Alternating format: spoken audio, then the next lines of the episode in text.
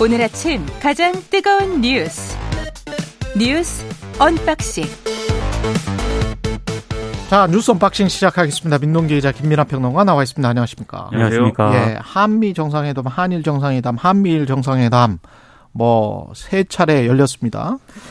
지금 윤석열 대통령은 발리로 지금 이동을 해서 도착을 한 그런 상태고요. 발리 인도네시아 발리로 네네. 예. 그 G20 정상회담 일정을 이제 시작을 한 것 같습니다. 근데 이제 언론들의 오늘 보도 내용은 주로 이제 캄보디아 수도 푸놈펜에서 이 진행이 됐던 아세안 아 아세안 그 정상회의와 관련된 특히 한미일 삼국 정상회의와 관련된 그런 내용인데요. 이른바 푸놈펜 성명을 통해서 어, 북한의 핵미사일 위협뿐만 아니라 중국, 러시아도 동시에 겨냥을 하고 안보 외 영역에서도 포괄적이고 긴밀한 공조에 나서겠다 이런 뜻을 삼국이 좀 분명히 한 점이 특징이고요. 어, 특히 우리 입장에서 좀 눈여겨볼 대목은 북한 미사일에 대한 탐지 평가 능력을 향상하기 위해 미사일 정보를 한미일 삼국이 실시한 실시간으로 공유하는데 합의를 했습니다. 실시간으로 공유하겠다. 네, 예. 그동안 한국과 미국은 이 북한 미사일 정보를 실시간으로 공유를 해왔었는데 한국과 일본 같은 경우에는 이른바 지소미아에 따라 상호 요청으로 이루어지는 방식을 취해왔거든요. 이게 잠정 중단 폐기됐었잖아요. 그렇습니다. 예. 그런데 이번에 한미일 이렇게 삼국이 실시간으로 미사일 정보를 공유하기로 했다는 점 이게 좀 특징이고요. 특히 미국하고 중국이 지금 패권 경쟁을 펼치고 있는데 이번에 우리 이 정부가 한국이 미국 쪽에 사실상 공개적으로 좀 지지 선언을 했다 이런 평가도 나오고 있습니다. 특히 윤 대통령이 한 아세안 그 정상회의에서 발표한 한국판 인도태평양 전략에서 뭐 이런 부분이 있습니다. 자유인권 법치화가 된 핵심 가치가 존중돼야 하고 힘에 의한 현상 변경은 용인돼서는 안 된다. 그리고 남중국해는 국제법 원칙에 따라 항행 및 상공 비행의 자유가 보장돼야 한다. 이렇게 언급한 부분이 있는데요. 음. 이거는 사- 남중국해는 이렇게 딱 꼬집어서. 이야기했어요. 이게 남중국해 항행 자유 강조라든가 힘에 의한 현상 병- 변경 방대와 같은 이 표현은 미국과 일본이 중국을 비판할 때 사용하는 그런 논리거든요. 그렇죠. 그런데 예. 이걸 그대로 가져왔기 때문에 사실상 음, 미국에 대한 공개적인 지지다. 언론들의 평가가 이렇게 좀 나오고 있고 그리고 마지막으로는 대만 관련한 그런 문제에 있어서도요. 한미일 삼국이 대만 해협에서의 평화와 안정 유지의 중요성을 재확인한다. 음. 이렇게 언급한 대목이 있습니다. 근데 사실 이거는 미국이 에, 이렇게 문제 제기할 때마다 중국이 이거 내정 간섭이라면서 반발을 해왔거든요. 근데 이번에 대만 문제에서도 한미일이 한 목소리를 냈기 때문에 나중에 이 부분에 대해서는 중국이 강력한 좀 반발이 좀 예상이 되고 있습니다. 그러니까 지금 이제 아세안 지역에서 이 전 정부의 접근법은 신남방 정책 이런 거를 이제 펴면서도 그게 미국의 입장에서는 이제 어, 아시아 태평양 이 문, 이 인도 태평양 이 전략하고도 연관이 되고 또 중국이 펴는 이제 일대일로라든가 이런 전략하고도 연관이 된다.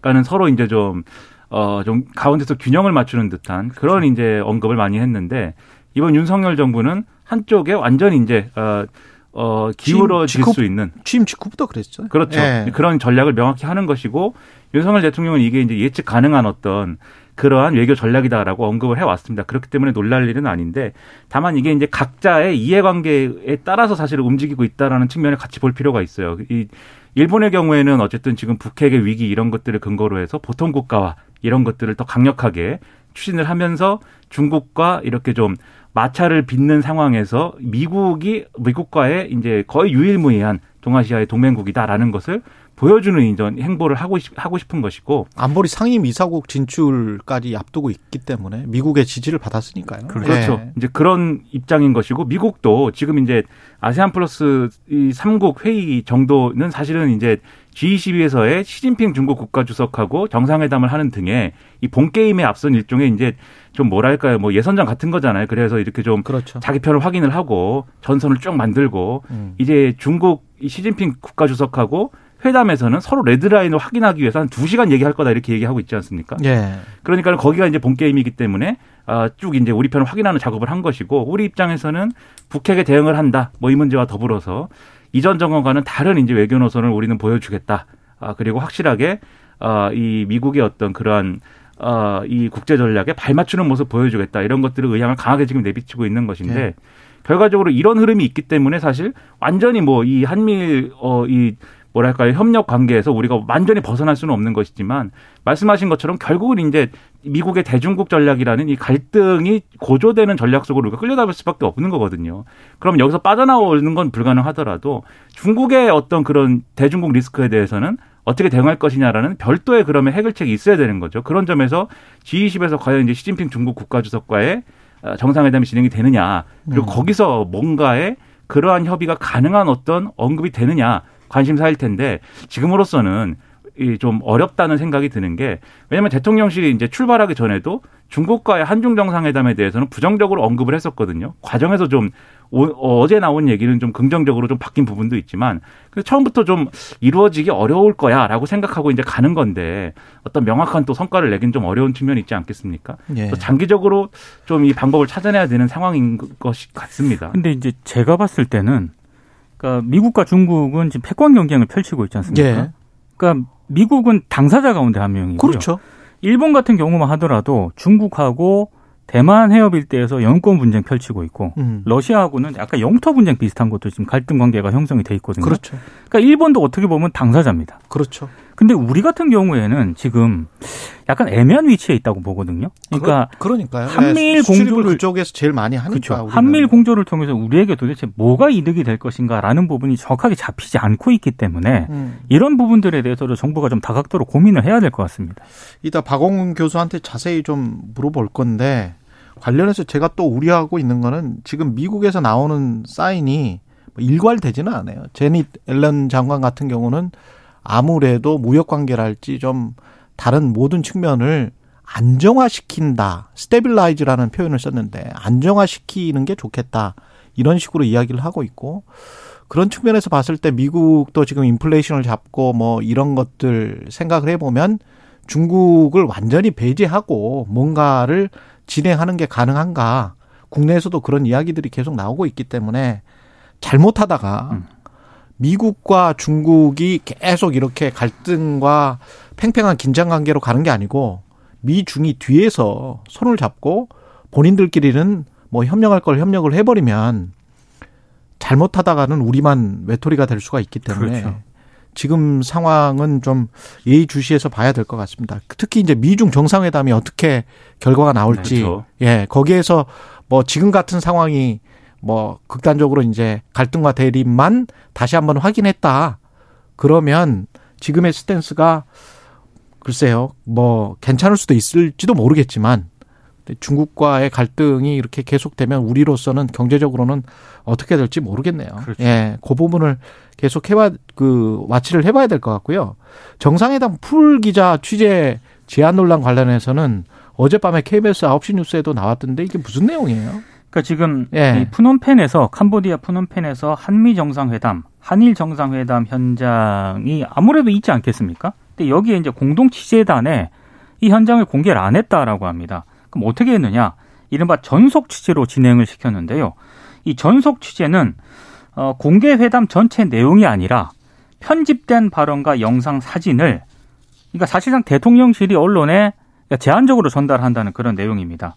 아, 그리고 더 좀 문제가 됐던 게 자기들이 찍어서 주겠다. 그렇습니다. 아, 찍어서 줬고요. 지, 찍어서 줬다. 네. 네. 그리고 실제로 이번 회담 같은 경우에는 대통령실 관계자가 회담장에 들어가서 관련 내용을 일단 언론에 그러니까 간접적으로 전한 그런 형태고 안, 안에 취재 기자도 못 들어간 못 거예요? 들어갔습니다. 현장에. 그래서 오늘 한일 정상회담이라든가 이 정상회담 관련 언론 보도 내용을 자세히 보시면은 뭐 대통령실이 보도 자료를 통해 전했다.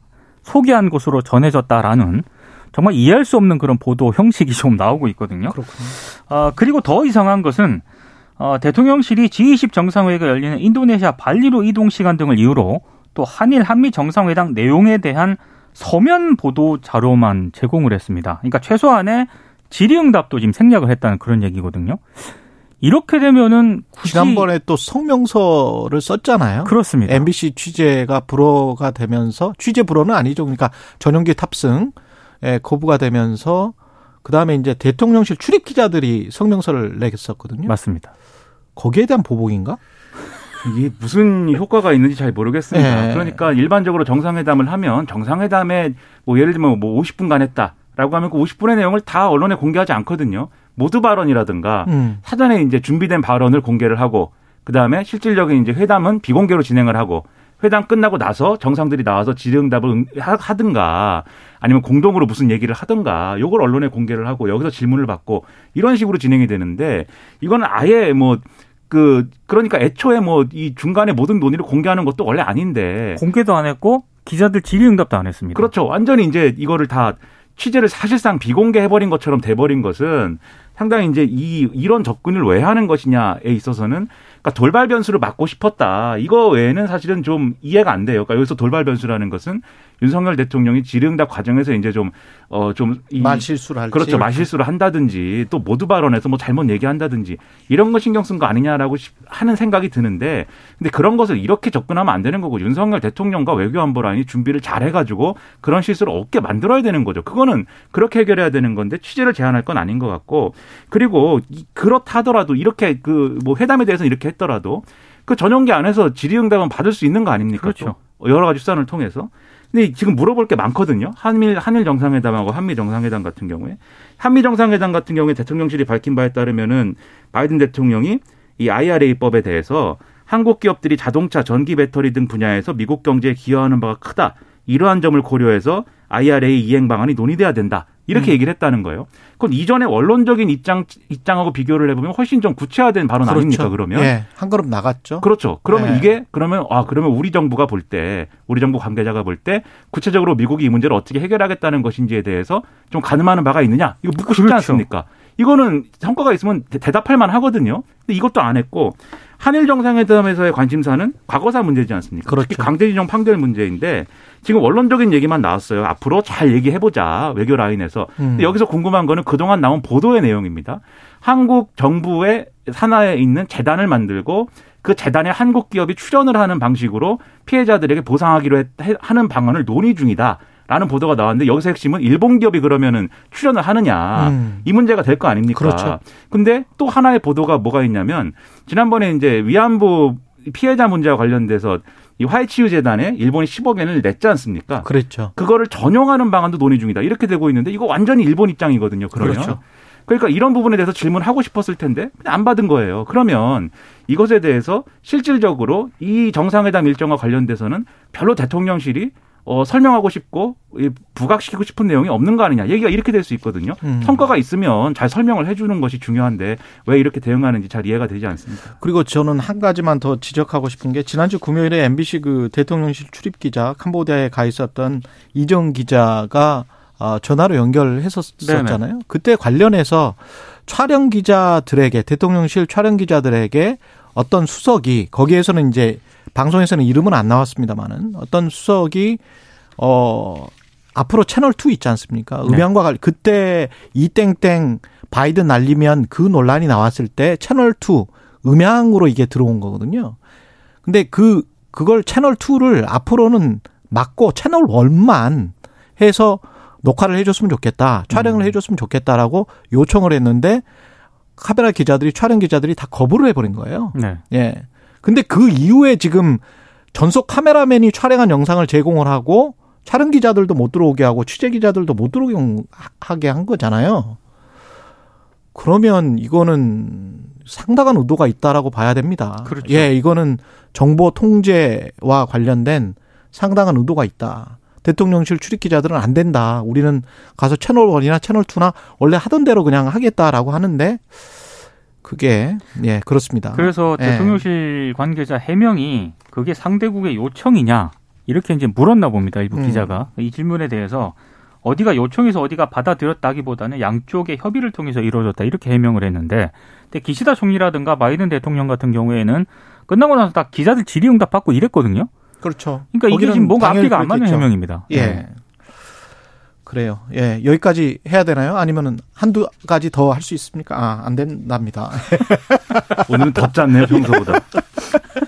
예, 뉴스가 예, 많은데. 예, 여기까지 하겠습니다. 뉴스 unboxing 민동기 기자 김민아 평론가였습니다. 고맙습니다. 고맙습니다. KBS 라디오 최경영의 최강시사 듣고 계신 지금 시각 7시 37분입니다.